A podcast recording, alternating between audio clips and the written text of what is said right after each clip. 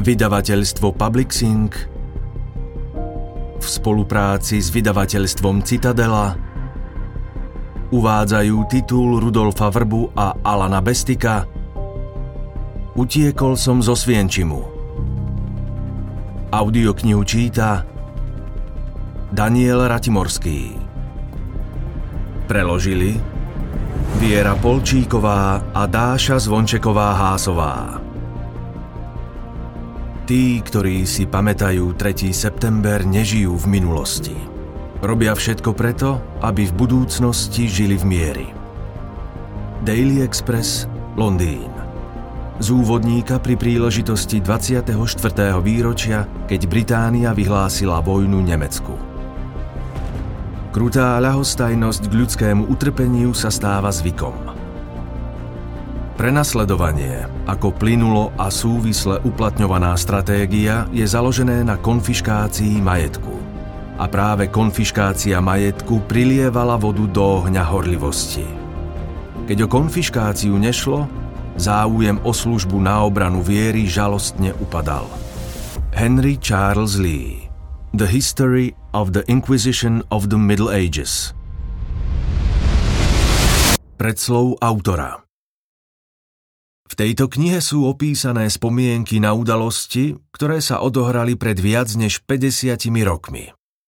Je to pokus opísať poá, ako sa nemeckej ríši podarilo dostať ma proti mojej vôli z rodného Československa do táborov smrti v Majdanku a Osvienčime, po B, Niektoré zážitky, keď som bol od júna 1942 do apríla 1944 v týchto táboroch smrti väzňom, po môj útek zo Svienčimu 7. apríla 1944 so spoluväzňom Alfredom Wetzlerom a po niektoré dôležité udalosti, ktoré nasledovali po našom úteku. Myslím si, že by som mal povedať niečo o tom, ako a prečo táto kniha vznikla. Kniha bola napísaná vo veľmi odlišnom prostredí počas mojej pravidelnej letnej dovolenky, ktorú som trávil v Londýne v Anglicku v auguste 1963. Po skončení vojny v roku 1945 som žil v Prahe. Toto mesto sa mi stalo ozajstným domovom až do roku 1958, keď som z krajiny odišiel. V Prahe som študoval chémiu a biochémiu a tu sa začala aj moja vedecká kariéra. Môj život je dodnes spätý s koreňmi, ktoré som tam zapustil. Nepamätám si, že by sa ma za celý čas, čo som žil v Prahe, niekto spýtal, čo sa vo Svienčime vlastne dialo. Neviem, či to bolo z nedostatku záujmu, alebo preto, že táto téma bola tabu. Mnohé udalosti dôležité z pohľadu dejín Čiech a Slovenska súvisia s tým, čo sa dialo vo Svienčime. Napríklad sa tam konala najväčšia hromadná poprava českých občanov v celej histórii Čiech. Ide o vyvraždenie tzv. rodinného tábora 7. marca 1944. Táto udalosť, ktorá je zároveň súčasťou môjho osobného života, bola vôbec prvý raz opísaná v knihe, ktorú som napísal v Londýne. Už v 50. rokoch Svaz protifašistických bojovníkov v Prahe usporadúval každoročne spomienkový večer na počesť osvienčimských obetí. Raz som sa na tejto akcii zúčastnil. Hovorilo sa hlavne o hrdinstve českých komunistov. Nemám nič proti tomu. Desiatky z nich, podobne ako stovky ďalších českých občanov, čest ich pamiatke, Zomreli vo Svienčime, pretože sa postavili nacistom na odpor. Počas večera sa však nikto nezmienil o tisícoch českých hovoriacich židovských detí, ktoré boli vo Svienčime chladnokrvne zavraždené a stali sa mučeníkmi, či už chceli alebo nie. Nikto tam nespomenul osud židov. Na pódiu som spoznal bývalých židovských väzňov zo Svienčimu. Po skončení ku mne podišiel podozrivo dobre oblečený muž a spýtal sa ma, či som si všimol, že je to na pódiu samý žid. Neodpovedal som mu. Bolo to v čase antisemického procesu so Slánským v roku 1952 a nechcel som provokovať osud. Neskôr, keď som pracoval v Izraeli 1958 až 1960, som v meste Rechovod trávil dlhé hodiny v knižnici slávneho Weizmanovho vedeckého inštitútu pomenovanom po doktorovi Chaimovi Weizmanovi. Pred druhou svetovou vojnou a počas nej stál 10 ročia na čele sionistov. Možno bol, a niektorí tvrdili, že naozaj bol, vodcom všetkých židov. Keď v roku 1948 vznikol židovský štát, možno práve preto sa stal prvým prezidentom Izraela. Preto som s veľkým záujmom čítal jeho autobiografiu s nenápadným názvom Trial and Error – Pokus a omyl. V registri tejto knihy sa uvádza slovo Rechovod viac ako 10 krát. Zaujímalo ma, koľkokrát sa tu bude nachádzať Osvienčim, kde zomrelo stokrát viac Židov, ako kedy žilo v meste Rechovod. Na svoje prekvapenie som zistil, že sa v pamätiach tohto súčasníka a veľkého židovského vodcu slovo osvienčim neobjavilo ani raz. Neviem, či ide o prejav nezáujmu Weizmana a jeho spolupracovníkov, alebo či bolo slovo osvienčim vtedy tabu aj v Izraeli, aj keď z nejakého skrytého dôvodu. V roku 1960 ma pozvali do Anglicka, ponúkli mi miesto vo výskume Britskej rady pre lekársky výskum. Anglicko bolo v tom čase mekou vedcov a veľmi rád som sa tam odsťahoval. Zakrátko som si osvojil anglické zvyky a stal sa zo mňa vášnivý konzument čaju a čitateľ britskej tlače, čo bola veľmi populárna zábava Angličanov, najmä v nedeľu. V roku 1960 chytili Adolfa Eichmana a zrazu zo dňa na deň sa začalo vo všetkých nedelných novinách hovoriť o holokauste a často sa spomínal aj o svienčim. Toto slovo priam zdomácnelo. Istý môj nový priateľ, Alan Perry, novinár z BBC, so mnou často rozoberal túto tému, najmä keď zistil, že viem aj to, čo sa nedočítal v novinách. Povedal mi, že v denníku Daily Herald, v tom čase významných novinách vydávaných britskými odbormi, zatiaľ nevyšla obsiahlejšia reportáž o Eichmannovi. Podľa neho by mohli mať záujem o článok odo mňa, keďže tú tému tak dôverne poznám. Choď a porozprávaj sa s nimi, nabádal ma. Počúval som jeho radu a krátko na to som predpoludním zašiel do redakcie Daily Herald. Zistil som však, že hovoriť so šéf-redaktorom nie je vôbec jednoduché. Fleet Street v tom čase centrum britskej žurnalistiky sa riadila vlastnými pravidlami. Zablúdil som tam a motal sa po miestnosti plnej novinárov. Popíjali čaj okolo veľkého dubového stola zaprataného papiermi, šálkami, popolníkmi a fľašami od mlieka. Telefóny non-stop vyzváňali. V miestnosti sa vznášal hustý oblak cigaretového dymu. Podišiel ku mne jeden z novinárov, mal okolo 40 so šálkou čaju v jednej ruke a cigaretou v druhej. Pozeral sa na mňa, potrelca, s veľkým záujmom. Pozorne skúmal moje okuliare bez rámu v štýle Trockého, dal som si ich zhotoviť dávno počas študijného pobytu v Moskve. Všimol si môj talianský plášť, ktorý som si kúpil cestou z Izraela. Pozrel sa na moje staré dobré topánky s 5 cm podrážkami, ktoré boli v móde v 50. rokoch v Prahe, ale určite nie v Londýne. Spýtal sa ma, odkiaľ pochádzam. Keď som povedal z Československa, bol prekvapený. Na vrchole studenej vojny sa nepotlkalo veľa ľudí z Československa po redakciách na Fleet Street. Ešte raz si obzrel moje oblečenie. A potom sa ma priamo spýtal, či som špión. Povedal som, že áno a požiadal som ho, aby to veľmi nerozširoval. Je to tajné, nástojil som. Ubezpečil ma o svojej diskrétnosti a predstavil sa ako Alan Bestik, írsky novinár v slobodnom povolaní, ktorý žije v Londýne od svojich troch rokov. Povedal som mu, prečo som prišiel do redakcie Daily Herald a o akej téme by som chcel napísať. Podľa neho nemám nádej dostať sa takto netradične k šéf-redaktorovi. Navrhol mi, aby sme článok napísali v obvyklej forme a až potom ho ponúkli šéf-redaktorovi. Potom sme zašli na pohárik do najbližšej krčmy. Na Fleet Street ich bolo neúrekom. Pozval ma na víkend k sebe domov Bestikovci bývali v dome v Suri, že spolu ten článok napíšeme. Počas víkendu sme strávili veľa času pri nespočetných šálkach čaju a rozhovoroch o tom, čo som robil 21 mesiacov a 7 dní ako väzeň vo Svienčime. Diskutovali sme o mojom úteku zo Svienčimu, ako sme po úteku s priateľom Alfredom Wetzlerom napísali správu o Osvienčime a čo sa dialo hneď potom. Potešilo ma, keď som zistil, že Bestik stenografuje rýchlejšie, ako ja rozprávam. Prepisoval to potom na starom rozhrkanom písacom stroji. Znelo to ako paľba z guľometu a chrlil to rýchlo, zvyčajne bez preklepov. Bestik bol toho názoru, že budeme potrebovať viac ako jedno pokračovanie, aby bolo rozprávanie živé a zrozumiteľné. Takisto dodal, mračiac sa, že pre Daily Herald je netypické uverejniť viac ako dve pokračovania na jednu tému. Napísal však tri pokračovania, každé po tisíc slov, a dúfal, že sa s vydavateľom dohodne na dvoch. O týždeň mi zavolal a pozval ma k sebe domov na ďalší víkend. Informoval ma, že vydavateľ si navrhovaný článok prečítal. Na Bestikovo prekvapenie chce 5 pokračovaní, ktoré budú vychádzať počas jedného týždňa od pondelka do piatka.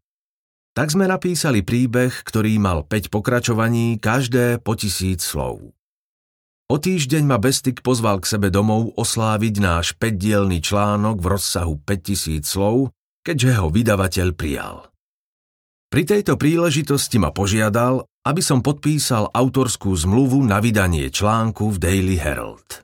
Súčasne mi dal šek ako kompenzáciu za čas, ktorý som obetoval pre Daily Herald. Pozrel som sa na šek. Bol vystavený na sumu, ktorá presne zodpovedala môjmu alebo čiemukoľvek bežnému ročnému platu nezávislého výskumného pracovníka v Rade pre lekársky výskum. Neskôr som sa dopočul, že na večierku s kolegami vydavateľ hrdo rozprával príbeh istej starej ženy, ktorá používala maľbu starého majstra na to, aby sa jej nezatvárali kuchynské dvere. Predala maľbu skoro zadarmo prvému záujemcovi, ktorý poznal jej skutočnú hodnotu. Pri tej príležitosti sa vychvaľoval, že uzavrel ešte výhodnejšiu zmluvu so šialeným doktorom z Československa. Nazdával sa, že viem niečo o holokauste, ale že neviem nič o anglickej vydavateľskej branži. Náklad Daily Herald sa za ten týždeň v marci 1961, keď v ňom uverejňovali mojich 5 článkov, zvýšil o 40% Bolo to v predvečer súdneho procesu s Eichmannom. Bol som v Londýne spokojný so životom i s prácou. K mojim novým zvykom patrilo aj postaviť pred odchodom do práce pred dvere prázdnu fľašu od mlieka. Zastrčil som do nej papierik pre mliekára, kde som poznačil, koľko vajec, masla, mlieka a smotany budem v ten deň potrebovať. Každú sobotu, keď boli ľudia väčšinou doma, mi zaklopal mliekár na dvere, povedal, koľko mám zaplatiť, ja som mu dal šek a on sa vrátil do svojej dodávky na troch kolesách. Bol to nízky a zdvorilý človek, krivkajúci na jednu nohu, no veľmi hybký. Raz v sobotu ráno, krátko na to, ako vyšli v Daily Herald moje články, mi povedal. Prepáčte, pane, nemali by ste chvíľku čas? Chcel by som sa s vami súkromne porozprávať. Pozval som ho ďalej. Sadli sme si do jedálne a on prešiel rovno k veci. Ide o vaše články v Daily Herald, povedal. Chcel by som vám povedať, že sa mi strašne nepáčili ako keby chceli vyvolať nenávisť voči Nemcom. Poviem vám to rovno. Pripadá mi to tak, že ste prišli z Československa kaziť naše vzťahy s Nemcami. Rozširujete o nich lži. Bol som prekvapený, ako priamo a obvinujúco to povedal, ale samozrejme chápal som, že nemá času na zvyš. Mliečne výrobky treba poroznášať a pozbierať čeky. Prečo si myslíte, že som klamal? Opýtal som sa. Moja pokojne vyslovená vecná otázka ho odzbrojila. Takmer ospravedlňujúco mi povedal. Prosím vás, nemyslíte si, že som fašista. Som členom Labour Party a proti Nemcom som bojoval vtedy, keď bolo treba. Pobúchal si po pravej nohe, na ktorú krýval. Bolo počuť, že klope na drevo. Prišiel som o nohu pri invázii do Francúzska v roku 1944. Nemôžete ma teda viniť, že držím s Nemcami. Už je mier a sú to naši spojenci. Dnes nepotrebujeme antinemeckú propagandu. Môžete mi veriť, že si o Nemcoch hitlerovskej éry nerobím žiadne ilúzie – ale to, čo v článkoch píšete, je zákerné a neuveriteľné. Prečo si myslíte, že je to neuveriteľné? Spýtal som sa ho. Po chvíli mlčania povedal. Niečo vám o sebe poviem. Moja žena je dobrá, ale dosť jednoduchá. Skoro by sa dalo povedať, že je hlúpa.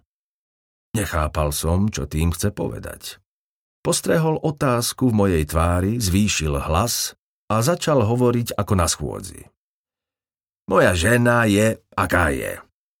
Ale skúste jej povedať, že niekto chce ublížiť našim trom deťom. Vezme sekeru alebo kuchynský nôž a opovážili by sa niečo skúsiť, len cez jej mŕtvolu. A to je, ako hovorím, hlúpa. A vy mi teraz chcete povedať, že všetci tí múdri židia z celej Európy vzali svoje deti za ruky a odvliekli ich náckom stovky kilometrov ďaleko do tých hnusných plynových komôr? Nie. Tomu predsa nemôžem uveriť, zvolal. V tej chvíli som pochopil, že som vo svojich článkoch v Herald Tribune pomerne dobre vystihol, čo sa vlastne Židom vo Svienčime stalo. Nepodarilo sa mi však dobre vysvetliť, ako to všetko vopred tá zradná nemecká administratíva zorganizovala. Uvedomil som si, že musím napísať knihu, v ktorej mysliacim ľuďom vysvetlím, čo som vo Svienčime videl. Musím dopodrobna opísať ten zložitý nemecký podvod, ktorý pre nedostatok lepších slov volajú niektorí krivolaká cesta do Osvienčimu. Tento elegantný výraz plnohodnotne nevyjadruje, aké úskočné, zradné a rafinované administratívne metódy Nemci používali na oklamanie nielen Židov, ale celého civilizovaného sveta. Navyše, krutá nemecká protižidovská kampaň sa striedala s bleskovou a bezúzdnou krutosťou proti každému, kto sa neriadil ich pravidlami a neposlúchal ich rozkazy. Okrem toho, Nemecká administratíva mala na konečnej deportačných vlakov dostatočný počet katov, ktorí sa na vybrané obete vrhli zákerne, blesku rýchle, s ohromujúcou krutosťou a bez akéhokoľvek zľutovania. Bola to dôležitá súčasť ich techniky masového vraždenia. Očividne bola nahony vzdialená chápaniu a predstavivosti môjho londýnskeho mliekára. O rok som dostal list od doktora Heinza Duxa, prokurátora z Frankfurtu nad Mohanom, kde ma žiadal, aby som pricestoval do Nemecka a pomohol s prípravou procesu s dôstojníkmi SS a s vojakmi, ktorí boli obvinení zo spáchania strašných zločinov v tábore Osvienčim. Doktor Dux ma dlho hľadal. Chcel ma požiadať, aby som mu pomohol splniť jeho úlohu ale od československých úradov sa mu nepodarilo získať moju adresu. Potom, ako mi vyšli články v Daily Herald, nemecká prokuratúra zistila, že žijem v Anglicku. Nadviazali so mnou kontakt. Takto sa začala moja vyše 30-ročná spolupráca s nemeckými úradmi stíhajúcimi nemeckých zločincov, ktorí sa priamo podielali na holokauste. A je ich ešte stále dosť, aj teraz, v roku 1997, keď píšem tieto riadky. Vrátim sa však k svojej prvej povojnovej návšteve Nemecka v roku 1962. Doktor Dux mi vo svojej kancelárii ukázal obrovský regál plný hrubých kníh v čiernej väzbe a povedal. Týchto 80 zväzkov obsahuje písomné výpovede o Osvienčime, a ešte stále neviem všetko. Jeho slová ma prinútili zamyslieť sa nad tým, ako mám napísať knihu o Osvienčime. Ak má pravdu, a viem, že ju má, musel by som napísať 80 zväzkov a jeden navyše, aby ma nikto nemohol obviniť, že som na nejaký dôležitý detail zabudol. Bolo by určite veľmi náročné prečítať si takú knihu A to ani nehovorím, aké náročné by bolo ju napísať.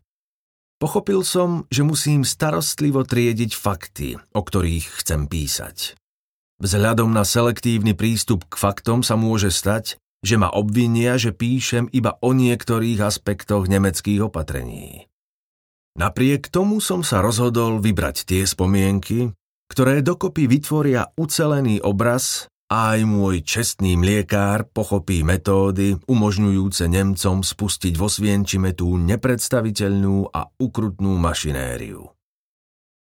Po mojom návrate z prvého pobytu v Nemecku sa Alan Bestig nazdával, že počas súdneho procesu by mohla mať britská verejnosť záujem prečítať si o niektorých mojich skúsenostiach. Potom, ako mi vyšli články v Daily Herald, Často ma pozývali do rozhlasu a televízie, kde som poskytoval rozhovory v súvislosti s trestným stíhaním niektorých zločincov SS zo Svienčimu. Moje meno bolo v Londýne známe aj mimo mojej profesie. Alan Bestig našiel zakrátko vydavateľa, ktorý mal záujem vydať knihu o mojich osobných skúsenostiach pod podmienkou, že nebude mať viac ako 200 strán. Na knihe sme začali pracovať počas mojej dovolenky v lete v roku 1963. Mohol som sa odpútať od práce a sústrediť sa na písanie knihy. Alan chodil ku mne každý deň. Stenograficky si každý deň zapísal kapitolu, ktorú som nadiktoval, v noci ju prepísal na stroji a podľa svojich možností a schopností ju čo najlepšie zredigoval a gramaticky opravil. Veľmi skoro sme dospeli k názoru, že na všetko, čo chceme zverejniť, bude 200 strán málo. Po rokovaní nám dovolili maximálny rozsah 300 strán. Za 18 dní sme knihu dokončili a pripravili do tlače. Kým mi uplynula trojtýžňová dovolenka, odovzdali sme rukopis do tlačiarne. Kniha vyšla ešte v tom istom roku a všetky popredné britské noviny priniesli na knihu pozitívne ohlasy. Pravdepodobne to bola na túto tému v Anglicku prvá kniha určená širokej verejnosti, nie len odborníkom. Písal som ju aj pre svojho milého mliekára. Aby vedel, že v boji proti nacizmu neprišiel o nohu zbytočne. Všetci vieme, že poraziť nacizmus, najhoršieho nepriateľa ľudstva, nás stálo veľa driny, potu, slz a krvi. Písal som tú knihu aj ako poďakovanie všetkým, ktorí prispeli k porážke nacizmu. A súčasne dúfam, že i ja som k tomu prispel podľa svojich najlepších možností a schopností a že táto kniha môže mnohým otvoriť oči, aby sa tie zvrhlé a beštiálne sily, o ktorých si myslíme, že sme s nimi navždy skoncovali, už nikdy nevrátili. Rudolf Vrba, Vancouver, Kanada. 22. septembra 1997 Predslov Rudolf Vrba nezapadá do všeobecného obrazu muža zo Svienčimu. Nemá zvráskavenú tvár, vo vlasoch nenájdete ani náznak šedín. Celkovo nevyzerá na 39 rokov, pôsobí mladšie a v očiach sa mu zračí skôr humor než utrpenie. Netrpí pocitom krivdy. Ak aj v sebe ukrýva trpkosť, je dôsledne podložená neočkriepiteľnými faktami a nie predstavami, ktoré v sebe roky živí. Naozaj je taký, ako vyzerá. Sme z kozmopolitného intelektuála a vedca, čo je samo o sebe dosť zvláštne, lebo Vrba ako Žid musel na rodnom Slovensku v 15 rokoch nechať školu a pracovať ako robotník. Študoval potajomky, kým sa nevzbúril voči režimu monsignora Tisa, čím sa kvalifikoval do Osvienčimu, kde intelektuálne sklony rozhodne nepodporovali. Dokonca aj po úteku si na ďalší rok odoprel luxus vzdelávať sa, pretože veril, že má na práci dôležitejšie veci bojovať vo vojne proti nacistom, ich skazenej ideológii a barbarským skutkom, ktoré v tom čase tak dôverne poznal. Pridal sa k partizánom na západnom Slovensku. Bol vyznamenaný, dostal rad Slovenského národného povstania a ďalšie vyznamenania za účasť v odboji. Až po vyhranom boji sa začal venovať štúdiu. V roku 1945 sa zapísal na chemickú fakultu na katedru chemickej technológie Českého vysokého učení technického v Prahe, v roku 1949 promoval a získal štipendium Ministerstva školstva na postgraduálne štúdium. V roku 1951 urobil doktorát technických vied. Od tých čias jeho práca priťahovala záujem vedeckého sveta. Veľa písal o neurochémii, ktorej sa venoval a prednášal nielen vo Veľkej Británii, kde pokračoval vo výskume, ale aj vo Francúzsku, v Dánsku, Izraeli, Rakúsku a Sovietskom zväze. Jeho vedecký úspech považujem do istej miery za pozoruhodnejší ako dramatický útek zo Svienčimu. Ani jedno by sa však Vrbovi nepodarilo, keby nebol obdarený bystrým a prenikavým intelektom. Hoci si jeho útek vyžadoval nesmiernu fyzickú odvahu, na dosiahnutie vedeckých úspechov potreboval vlastnosti, ktoré sú azda ešte výnimočnejšie. V jeho prípade nestačilo iba nadanie. Musel potlačiť, dokonca zničiť spomienky na minulosť. Musel zahlúšiť, dokonca priam vymazať zápach krematórií, pohľad na nevýdané utrpenie a neľudské ponižovanie a čo bolo možno oveľa dôležitejšie a ťažšie, spomienky na mužov, ktorí mali toto všetko na svedomí. Doktor Rudolf Vrba z malého slovenského mesta Trnava to dokázal, čo som považoval takmer za nemožné. Na ruke má vytetované číslo zo Svienčimu 44 070. Ale jazvy, ktoré utržil na tom mieste, fyzické a duševné jazvy, tie odstránil. Vysvetliť, ako sa mu to podarilo, je nesmierne ťažké. Možno to ani on sám presne nevie. Viem však, možno lepšie ako hoci kto iný, že jeho forma terapie je dôkladná a účinná. Keď som ho požiadal, aby mi vyrozprával svoj osvienčímský príbeh, aby mohla vzniknúť táto kniha, zmocnili sa ma mierne obavy. Obával som sa, že sa môžu jazvy opäť otvoriť, ak sa znovu v mysli prenesie do táborového virvaru so všetkými jeho hrôzami. Bol som rád, som rád, že som sa mýlil.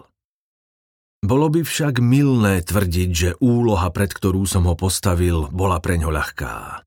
V podstate si myslím, že ju prijal, lebo pokladal za svoju povinnosť pripomenúť svetu, ktorý prirýchlo zabúda, že existovali a stále existujú ľudia, ktorí pomáhali zavraždiť milióny iných ľudí.